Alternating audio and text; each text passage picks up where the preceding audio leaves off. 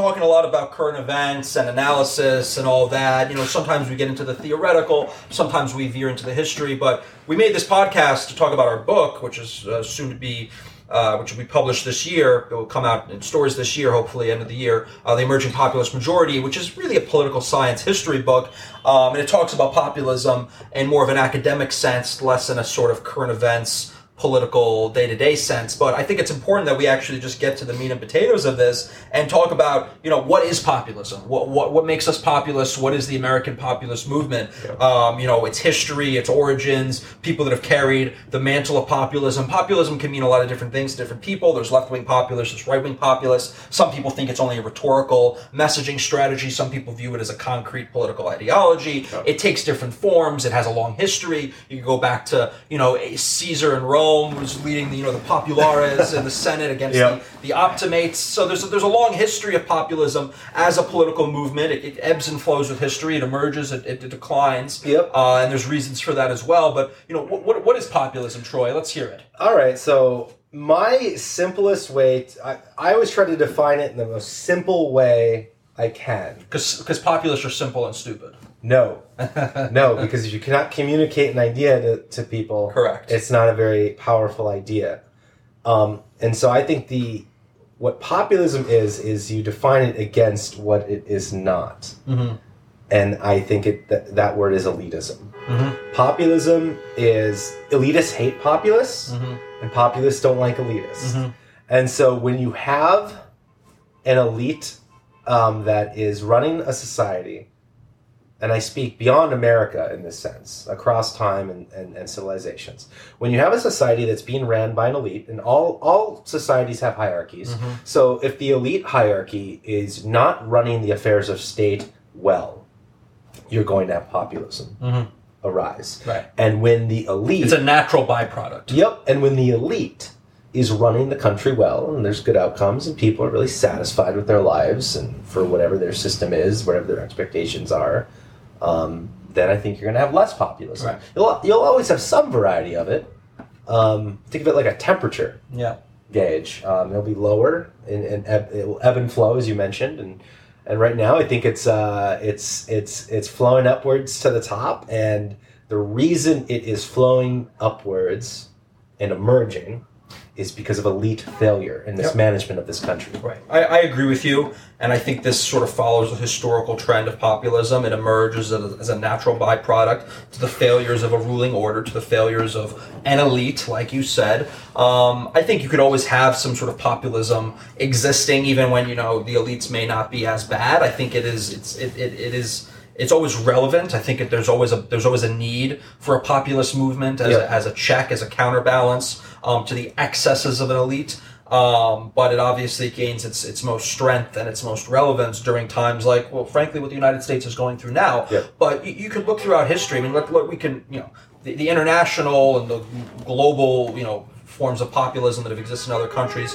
That's a long, long enough discussion of itself. But let's focus on the United States yeah. and our and, and, the political experiences here. Um, you know, some people there, there, are a lot of names get thrown around for populist leaders. You get Andrew Jackson, Teddy Roosevelt, um, Huey Long. Um, you know, Trump, obviously. I mean, yeah. there, there, there's other names there. I mean, you know, who do you think is the first populist in the American uh, political uh, political scene? By definition, um, you you have to say it's Andrew Jackson and this the founder of the modern Democrat Party. Yep.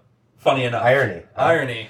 Um, but and what? But why is it Andrew Jackson is more important? Because it's not like Andrew Jackson came from you know relative you know landowner. Uh, yeah, but where, where did he own land? He came from the back country. Yep, he came from the back country. He came from the periphery. He was in the outer rim. He was a provincial. Yep, and so that and, and but but but that is the secondary part of it. The first part of it is always what are you against? What are you defining yourself against to describe central banking?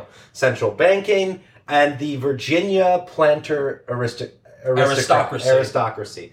Um, prior to Andrew Jackson, there had been two types of U.S. presidents to that point. The presidential election had, had sort of evolved in the early republic. So you had the uh, the Virginia class. Mm-hmm uh, and which, the Massachusetts class. And then the Massachusetts, we'll just call it the Adams family. Right. Because it, it, was the Boston mercantilists yep. versus the Virginia planters. Yep. And so, owners. and so obviously Virginia had the was the center of the political power of the United States at that time, and Massachusetts was never that successful. Like, But it tried. Adams had one term, Mhm. first one-term president, and his son Quincy Adams was the second one-term president. And I think that that election and and and, and sort of the the unjustness of you know Jackson won a plurality of the vote against Quincy Adams, and this is early republic, so there was like four different candidates, Mm-hmm. and they were all the same party. There was one party in these days. It was called Democratic Republican Party.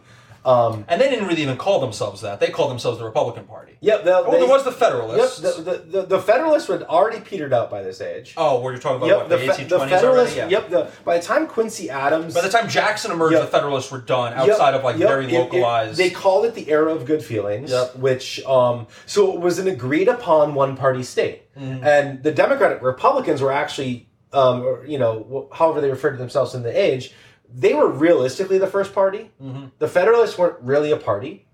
Um, they weren't didn't organize themselves in the way that parties organize themselves today, or that the Jeffersonian Party Mm-hmm. organized themselves. And I think that's really, really critical to, to know about uh, the interplay of populism with with party politics Mm-hmm. as well in this country. Is you have the Jeffersonian Party, for lack of a better term, we'll just say, they were first kind of referring themselves to as anti-federalists. right.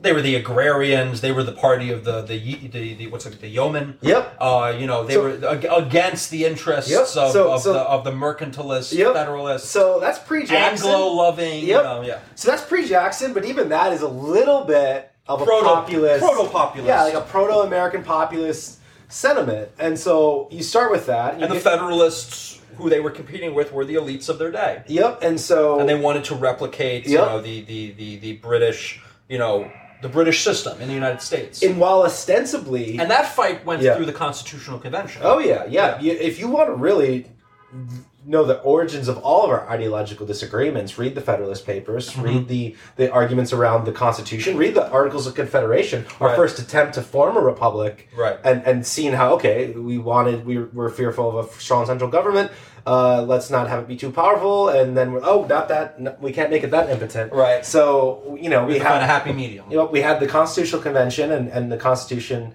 um, uh, that we live under to this day uh, that is sadly eroding away but um, um, you so i think you have a bit of a proto-populism but jackson's the first real populist because um, he arises uh, uh, out of a, a cont- the first real contested constitutional crisis election in this country was Quincy Adams winning, and he did not win a plurality of the popular vote or elect. I don't think electoral vote either, but the electors of the other two threw their lot in with Quincy Adams to stop Jackson. and that to stop Jackson. Um, why? Because Jackson's a yeoman. He's from the West. We, you know, he's way out there in Tennessee. We can't let, we cannot let this see a lot of parallels today. Yeah. Always someone's just like this again, the sneering. They just Yep. hate. They hate the outsider. It's You're this- not in the old boys club. chin raising. Um, I mean, Jackson. By the time he became president, he had this big block of cheese that just Right. people all ate out of. And Right. oh, He's going to turn the White House into a how- brothel. How disgusting is this? Oh Uh. God. Um, so so Andrew Jackson becomes president um, and serves two terms, and I think he and there's a book that is uh, cited and sourced in in our book that's not not extensively, just a couple lines here and there, but um, the first populist, which is a I think a book from a few years ago.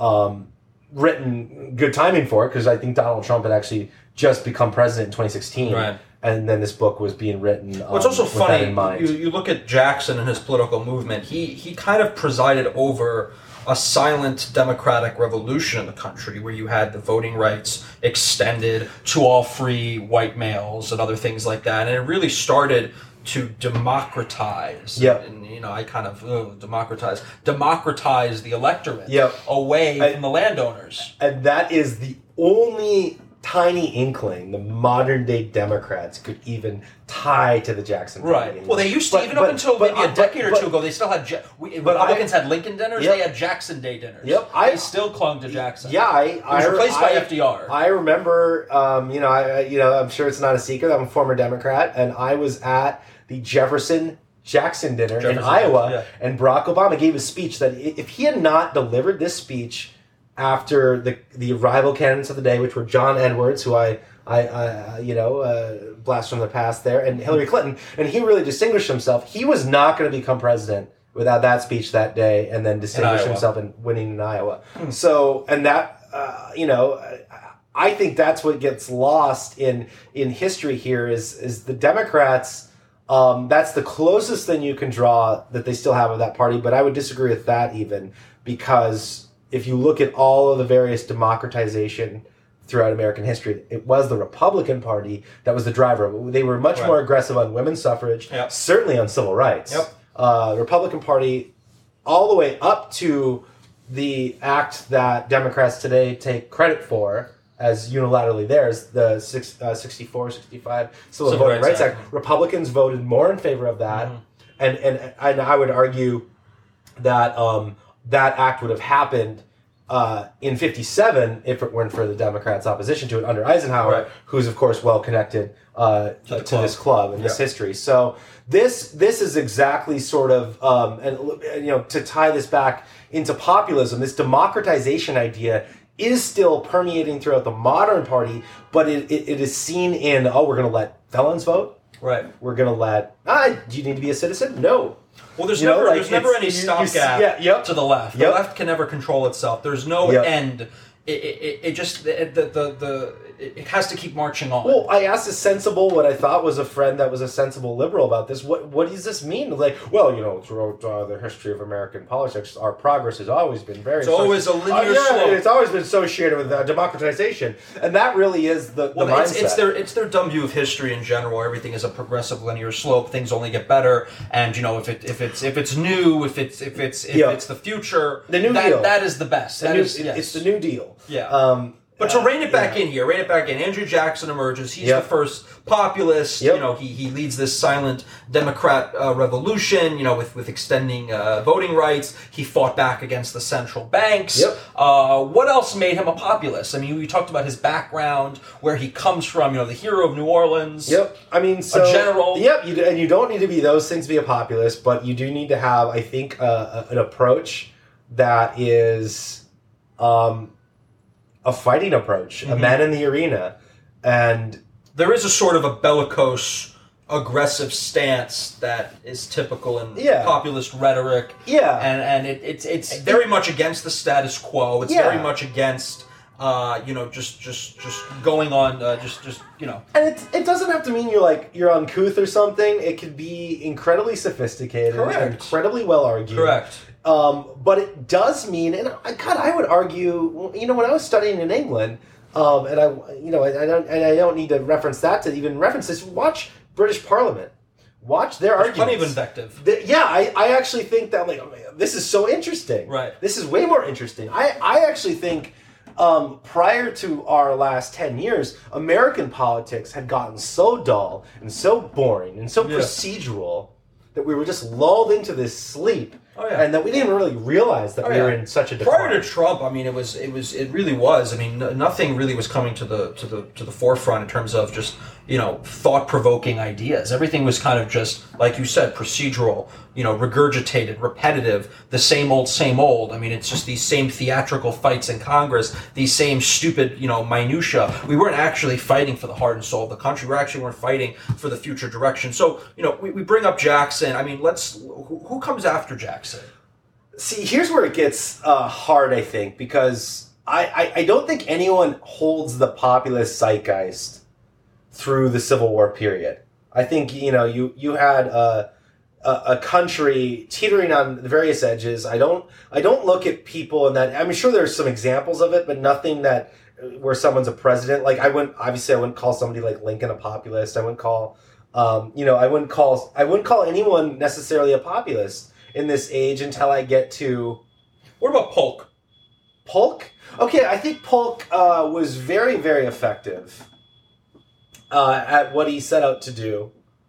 Um, I don't think he gets enough credit. no, he's he's probably um, he's probably one of the better one-term presidents in American history. He should have been a two-term. Well, he set Another out, man from he Tennessee. Set, he set out to be a one-term president. Right. He said, "I have five goals."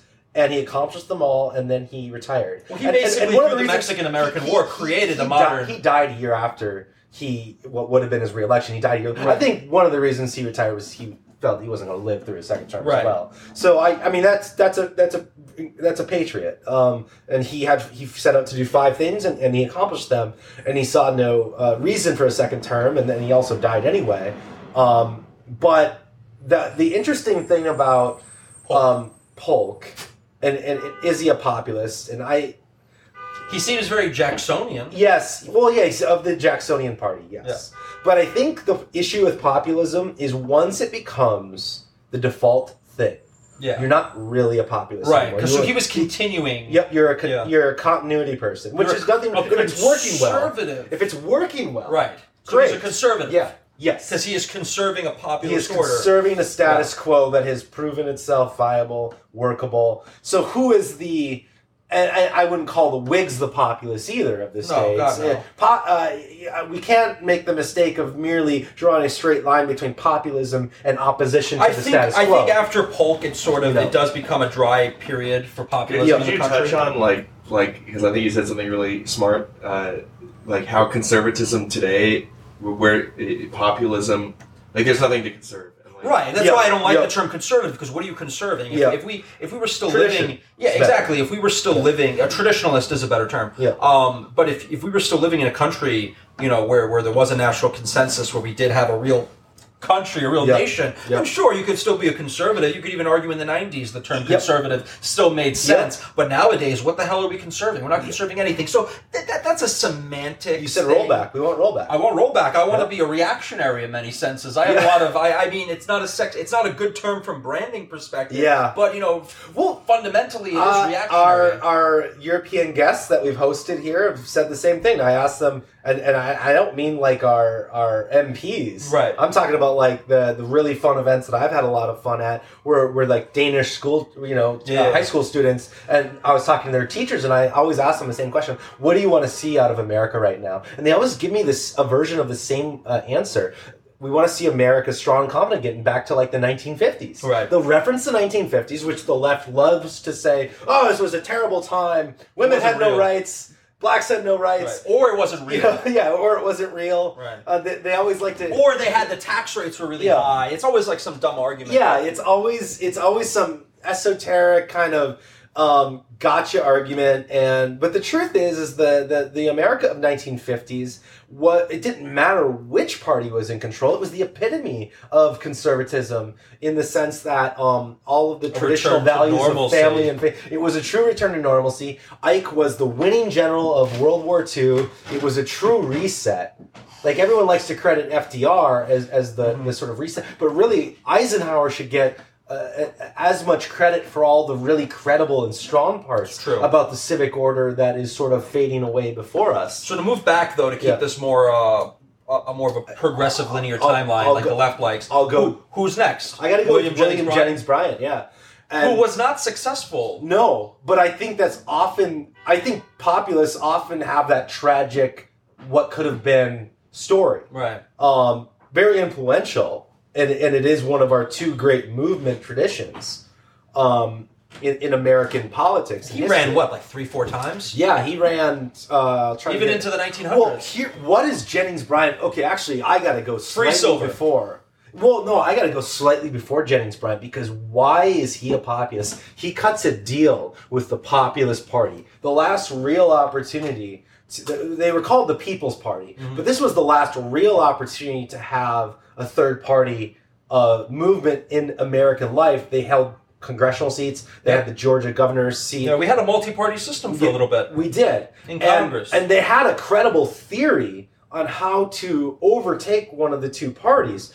You know, they would look at who's dominant in the state and they would partner with the oppositional party. Mm-hmm. So if Republicans dominant, we'll partner with the Democrats. If, if Democrats are dominant, we're going to partner with the Republicans. And so um, Jennings Bryan looks at the the Republican coalition that is not as strong as when Grant was president.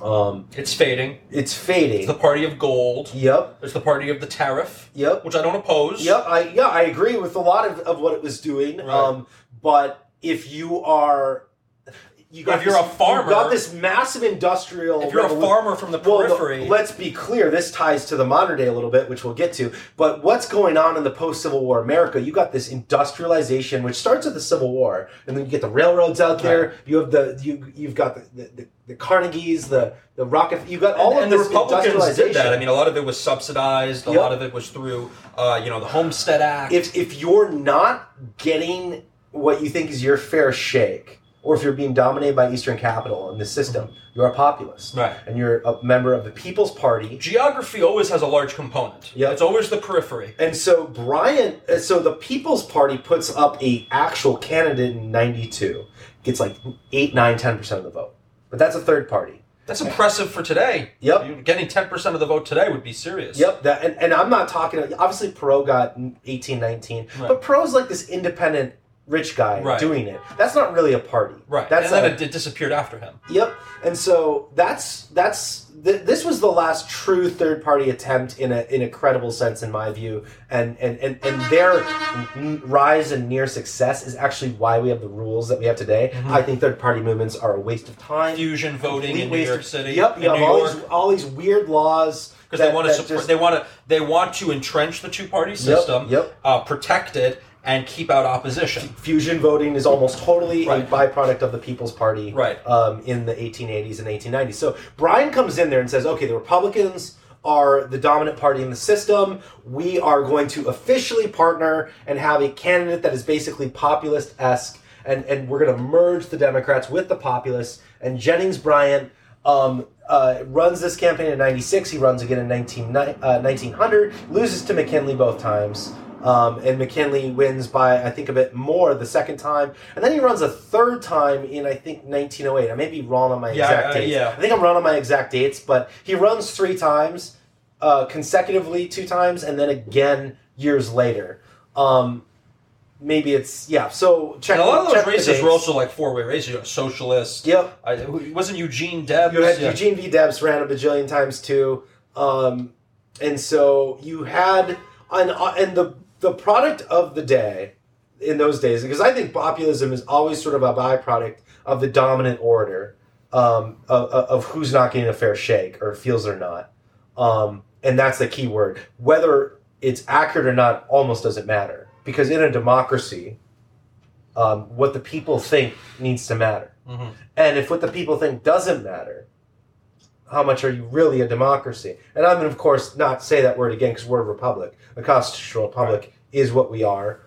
But they're going to say that word a lot, and that rhetorical word has been powerful throughout the American political dialogue. The biggest issue, the biggest reason it's it's a problem now, it's because mass psychology, Yeah. the, the mass media, narrative formation. You can, you can, you can control what people think. Yep. You can create the consensus. the, the Democrats say our democracy, we say a const- we say a republic. Right, and you need these checks Yeah. because you know if it was an issue back then, before you had mass media and all the technology to facilitate that, before you had the ability to really have this mass psychology and this Yep. narrative formation. Before that existed, it was still a problem. Mob rule was still a problem, Yep. and you needed the checks. You needed a republic. You, You- needed a federal system. Yep. Today, it's even more important. you've always had this dueling populism that you could go back to Rome. We won't because we're staying in America. Another episode. linear. Yes. But you've always had this dueling, dueling populism, and one is a populism of the urban um, underclasses, Mhm. um, Which was very classes. Roman. Yep, and and the other populism is the agrarian populism, Right. and I think William Jennings Bryan and Jackson before. What's him- funny is that in our book, Yeah. the emerging populist majority, we uh, we theorize that the emerging populist majority is going to be a coalition of that urban underclass Yes. with a rural, Yep. you could say more agrarian faction. So we're combining Yep. the true traditional basis of a populist movement, Yep. the inner city, uh, with the the the, the rurals. And if you are A reverse if you FDR are- coalition. if, you, yep, a reverse FDR coalition. If you are a DNC um, uh, brass person,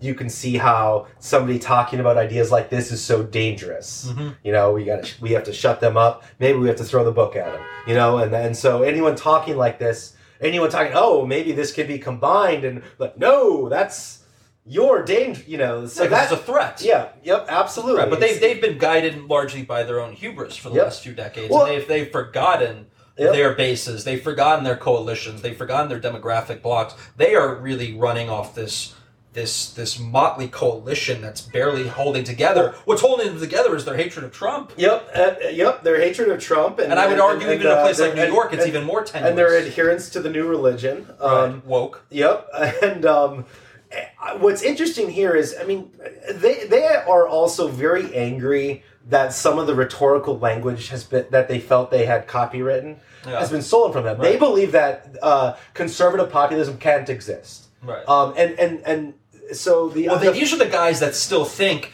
that when, when when our club gets attacked, for example, they're they're so dated. They're like, "Oh, you Brooks brother wearing Wall Street bros," and it's like, you know, that that is not our club. Yeah. That is not most of the Republican Party anymore. But they're they're living in another era. They're, they they think they think that the bulk of the Republican Party today is.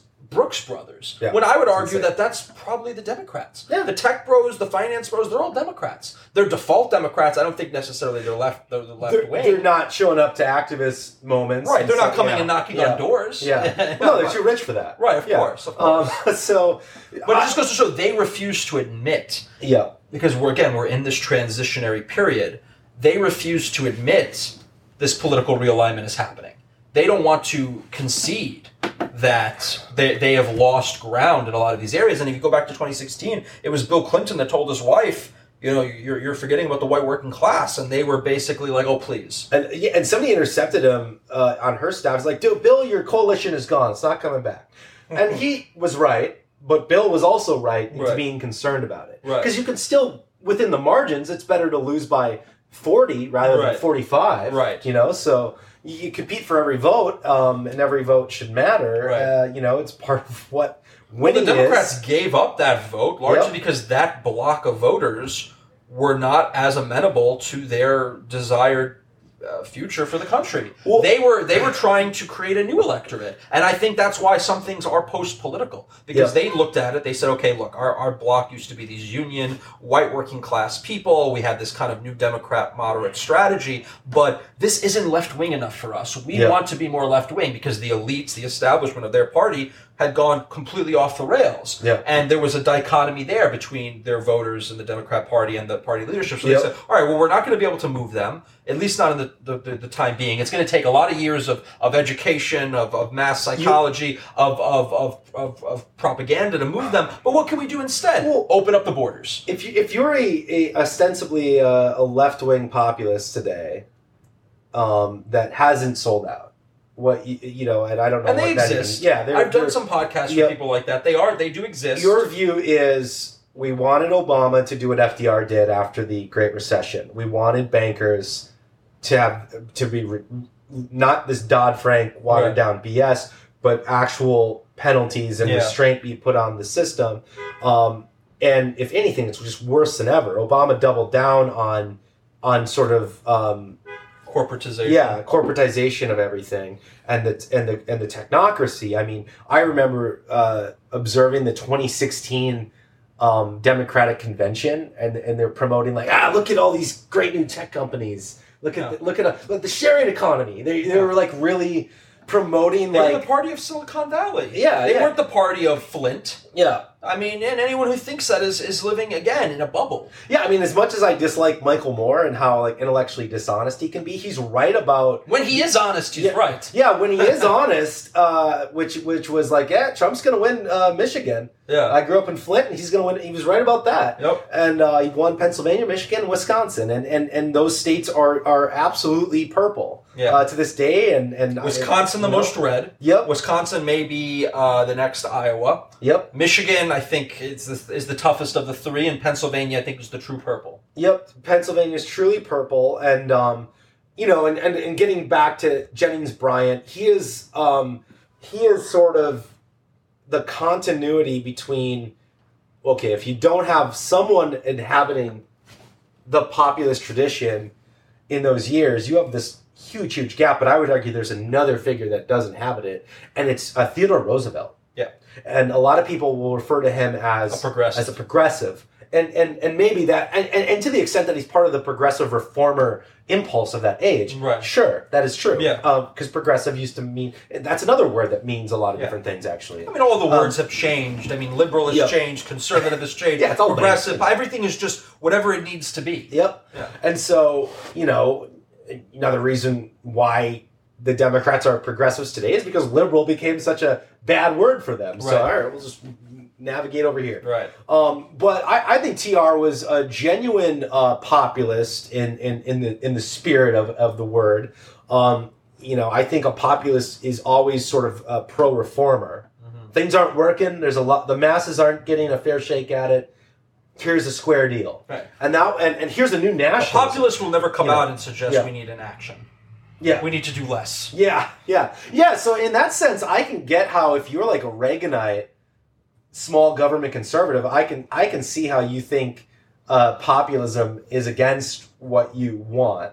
Um, but I think populism is an outgrowth of a failed elite. Mm. Um, if the elites are, are are providing good outcomes and people are satisfied, you're not going to have populism will be at a lull. If that's not the case, it's going to be a lot higher. And TR under I think TR instinctively understood that. And and you got and, and why does TR matter? And why does his uh, populism matter? It's because if you just have the McKinley coalition, you're winning by more than um, than say Benjamin Harrison won by, but it's still you're still not crushing it Right. after TR adding that populist zeal, that New York tough Mhm. zeal, his winning coalition in 1904, much more Mhm. than 96 and nine- 1900. Um, Taft wins by a big amount as well um, as his successor. Who ended up being co-opted by the establishment yep. and being the Yep. conservative faction vis-a-vis Roosevelt. And Yep. it's funny, this club was founded to support Taft. Yep. Taft was the first speaker, but Taft was originally. I mean, there's some parallels today. Taft was picked to be the successor to Well, Roosevelt, and then Roosevelt he didn't do a good job. I- I mean, you I- could say Trump DeSantis is. There's some parallels there. Well, yeah, and I, I actually, I love both Taft I- and, yeah. and, and Roosevelt. And what do I love about Taft? I mean, Taft, uh, I think, is a bit of a tragic story. Um, they had a really great friendship, and it was a legit falling out and a sad deal. And and there's a there's this really heartwarming story about Taft. In you know, in tears over TR's early death. I think an early death, probably statistically right on for the day. Mhm. Um, sixty years older, uh, give or take. But Taft was a guy who wanted to sit on the Supreme Court. He Mhm. felt that that was the job. He Chief Justice was the job he was born Right. for. He was right about that. He was sort of miscast as president. He didn't really want to be president. TR asked him to be president. He did it, and then he didn't like the way he did it. So I, I have He's a lot. like a reverse Ted Cruz. Yeah. Ted Cruz should be on the court, Yeah. but wants to be president. Yeah. I have a lot of personal sympathy for Taft, um, and I think what would have been better is TR just does another term Right. rather than retiring early, rather than changing his mind. right. And I, I, I love TR. I think he's one of our best presidents. He's on Mount Rushmore, deservedly But he did screw us over with the third party. that was a mistake, and it created arguably the crisis that we're kind of dealing with created today. the Wilsonian. the Wilsonian articulation of what government ought to be. Yeah, and, and Uh, a lot of again, probably one of the worst American presidents, and a lot of our issues as a country Yeah. stem from Wilson. That, So, that so we- damn so- New Jersey. So, so Wilson's teacher. not a populist. We Yeah, can say that right. safely. But He's strangely enough, he ran as a bourbon. He used to be a bourbon Democrat. Yeah. But that, and he kind of ran that way. He ran not getting involved in World War One and all these Yeah. other things. So he ended up kind of in a similar way how Bush kind of ran in a similar way. Yeah, and then ended up being exact opposite. Yep. I mean, he he he, he kind of did a baited switch, Yep. which is very common in American politics. But it's funny after Teddy, and I know a lot of people do point to Teddy. We point to Teddy a lot. He is, you know, he, he's kind of held up by progressives and populists alike, Republicans and Democrats. But a figure that that has kind of fallen out of. Um, out of vogue, but now is coming back into vogue. Probably the last Democrat true populist, someone who did challenge the FDR order, and I think even a lot of conservatives today are pointing to, largely because I would argue they- they're looking for someone who actually has balls, who's willing to actually govern and uh, reward their friends and punish their enemies, which is something that's so unheard of Yeah. to Republicans who want to reward their enemies and punish their friends. Uh, is a gentleman from the great state of Louisiana, Mr. Huey Long, um, and I think he's probably one of the last uh, Democrat populists. Yeah, and he, I he think was, I think he is. and he could have Tr- been. Truman had. He uh, could have been a. Truman had a solid style. Yeah. uh, of it, Truman, um, Truman was an agrarian, he but was he a was a rural- par- but he was a party man. He was a party man. He was a Democrat party man. Yeah. There was elements there, but but Huey Long could have brought down the FDR coalition. Oh yeah, so yeah, before even Alternative- got started. Alternative got history. started. I mean, you Yeah. go a million ways Yeah, there. so I mean, the thing, the, the truth is, is that, I mean, in, in the 1930s, a lot of capitalists credited FDR with saving capitalism. So that's one perspective of FDR, and another perspective is it. You know, so FDR had a ton of critics from the left, um, or you know, for lack of a better term, or from the populist angle. And it wasn't just Huey Long; it was also you had Father uh, Coughlin Mm-hmm. um, out there. On you the had, a- radio. you had in the 1930s. It was a wild time politically. Yeah, and, and actually, that's that's our real lesson here. Is if, if if you're in a crisis, a prolonged crisis, populism of whatever variety or stripe is going to rise, Right. and it will probably win out. It, it will either win out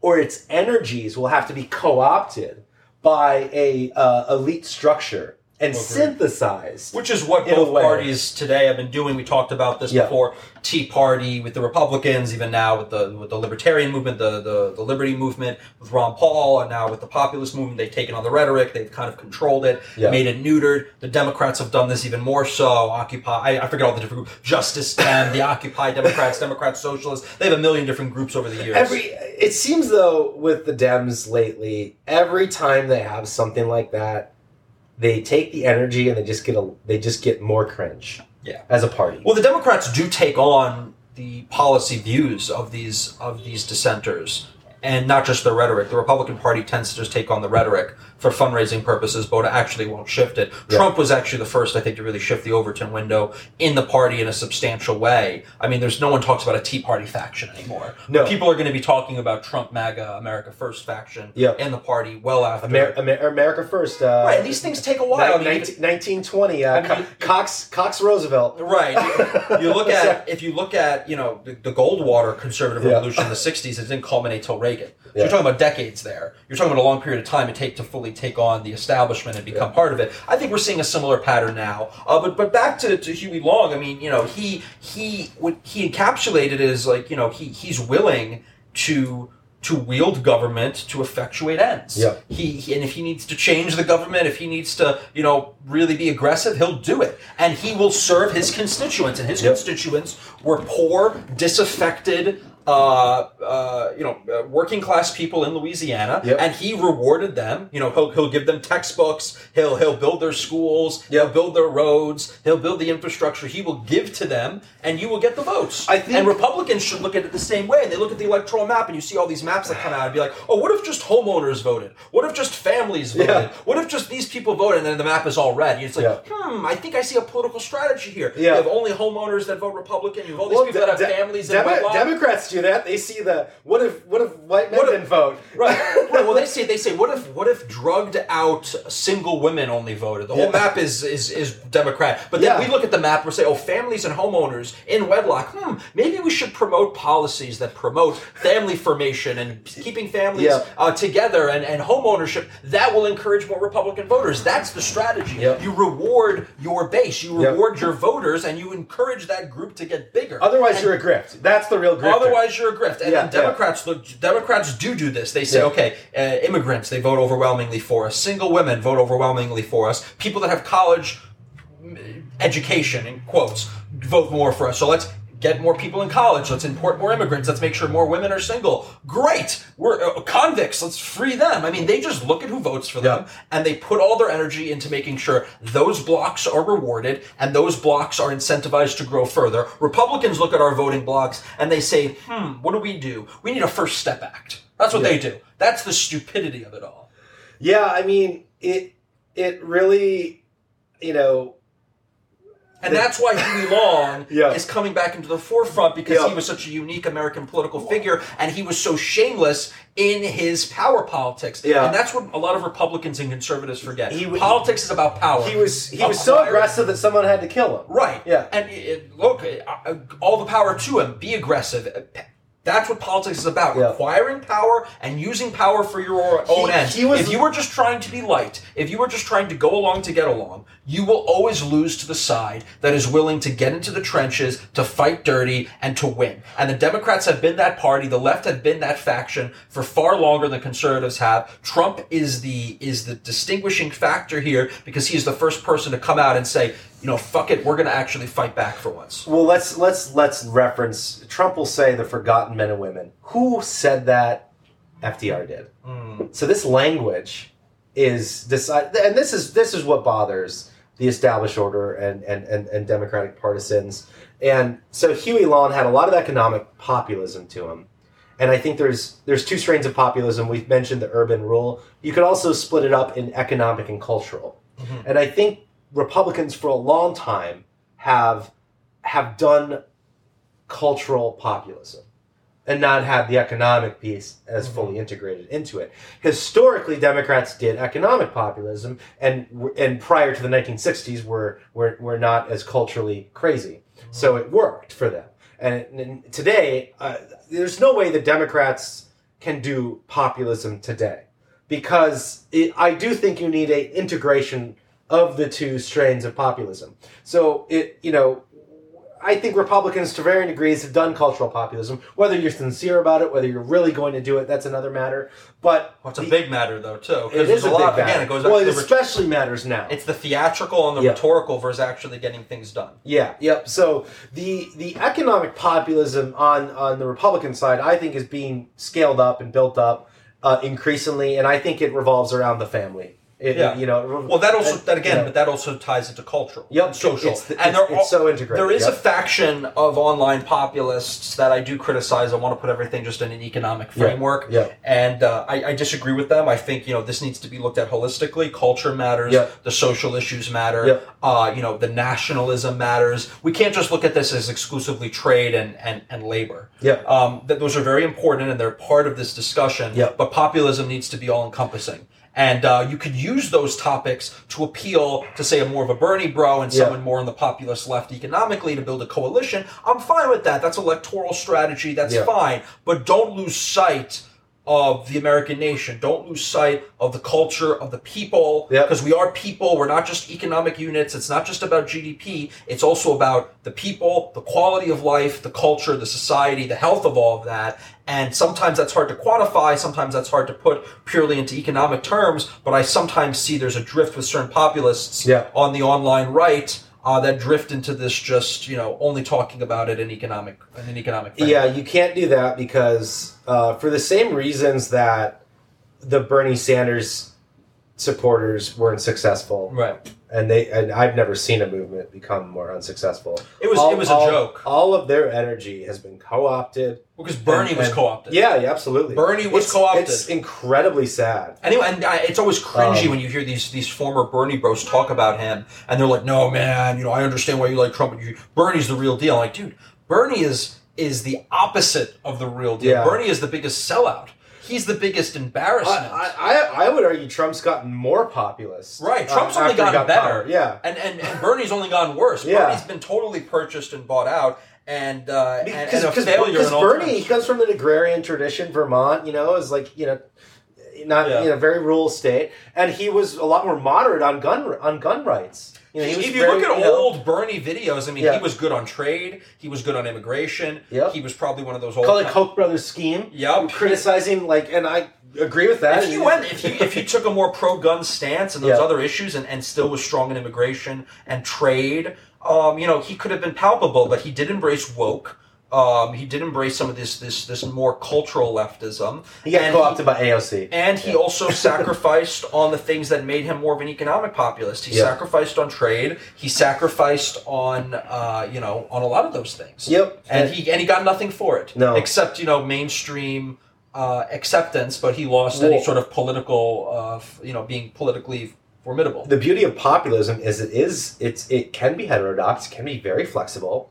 It's Yep. very spiritual. It's very Yep. much a style. Well, that's what makes it that's substance based too. That's why libertarians will It's never be effective Yep. because libertarians are are the exact opposite. It's a rigid. It's rigid this rigid, you know, it's not pragmatic, it's all theorems, it's all theoretical, and they refuse to adapt when necessary. That's why they'll never be a successful electoral movement. They've had successes, you know, culturally, academically, in some senses, and some of their ideas have been taken on, and I'm, I'm happy to admit that. Yeah. And, they, and they, they do make good points many times, but as a actual cohesive uh, political and electoral force, they're never going to go anywhere because of that rigidness. Right, and you could talk about trade and um, uh, those issues of 2016, but the, the beauty is is that I'm I'm I, those are still issues and those matter because of the states that provided the margins. Right. But going forward, I, I think the issues to come are also very exciting. You know, the old Republican issue of currency uh, the, Is coming up. McKinley, that's coming up. Well, we have high inflation. Issues with know, family. The, I mean, the look dollar at, is threatened. Look at Youngkin's coalition. Yep. I mean, he kept the Trump coalition, and he won over suburban women, suburban moms, But- because but- he talked way, about I, what was. I, I would rather have Youngkin than DeSantis. I agree point, with you. I agree with you. But he talked about Yeah. issues that happened in schools. He talked about kitchen table issues. Yep. Crime is another thing. Yep. You know, being being a, a law and order type of person is going to win you some of these blue Yep. states uh, on the margins. Populism me, ha, means you do listen to we the people. Right. What And- we the people care about matters. Right, and and it's a, it's also a reflection of the state of society. And Yep. look, if, if if some things were better, they're not going to be talked about. If crime wasn't an issue, we wouldn't be talking about crime. Now it's an issue. We're talking about crime. If trade wasn't an issue, we wouldn't be talking about trade. It is an issue. We're talking about it. So again, it's flexible. It's not just sticking to some maxim, to some theorem, Yep. which may work in an intellectual sense, but it doesn't work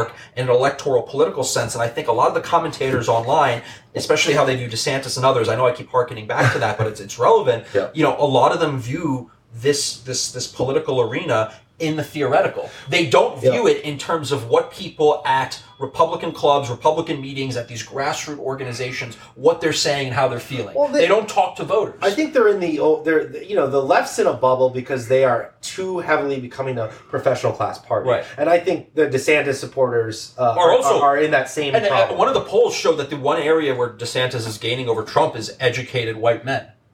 It's it's the college edu- which we both are technically, Yeah. but he is winning over these people. Again, it falls into this camp of he's more sophisticated. We want to be more sophisticated. It is a kind of a subtle elitism. Well, in retrospect, that's also what I think a lot of the Bernie supporters were. I think they, because they like to say that Trump's a fake populist. I think they're the fake populist. I think the populism of Bernie Sanders in retrospect was a populism of the aspiring professional class.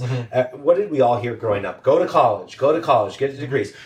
We have churned out. And then they were they were in debt. They Yeah. had no they had no college. They Yep. had no educate. They had no well they had no. Oh, they're education. overeducated, overeducated, and they had no no jobs. Yep. And now they're just like, oh, we're the underclass. And Yeah. It's like, not really. You're the, you're a privileged class Yep. that just just got bad advice, Yep. which I could partly you know sympathize with, but you also just can't take care of yourself. Yep. So there, the, the the his proposals were Medicare for all, free college, and student loan bailout. Right. Which are all directed towards The professional that class. slice of this aspiring professional class that that feel or or the professional class who just doesn't want to pay their student loans. Right. Like I mean, my God, if the Democratic, uh, if Joe Biden wants to bail out Jackie and me, my, that's my wife, Jackie.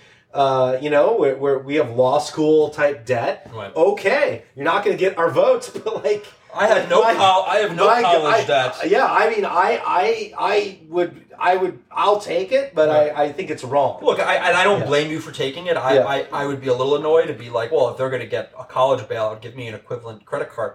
I would tell everyone I ever met that it's unfair. Yeah, of and you know, and I, I'm, I don't think it will happen Yeah. for a variety of reasons. But what? How do the Republicans counter with that? You rein in higher ed grift. You rein in the universities. You say, okay, you know what? Stop- Univer- universities are on the line as a cosigner. Stop underwriting the loans, seize the endowments, Yep. uh, go after these schools, Tax Harvard, tax cut, Yale. cut them, cut their subsidies. There's a lot of things we could do. And the visa programs to bring over all these foreign students who are, who are taking spots away from Americans. There's a lot of ways you can go after it, but of course, the Republican message is always just to be against something, not for something, Yeah. which is why they always lose. But on that note, this was another good episode, more of a historical episode, I think a shorter episode. Yeah. Episode three, we're, we're trucking along. Uh, more stuff to come. Stay tuned and uh, please subscribe, follow, and, uh, and download, I guess.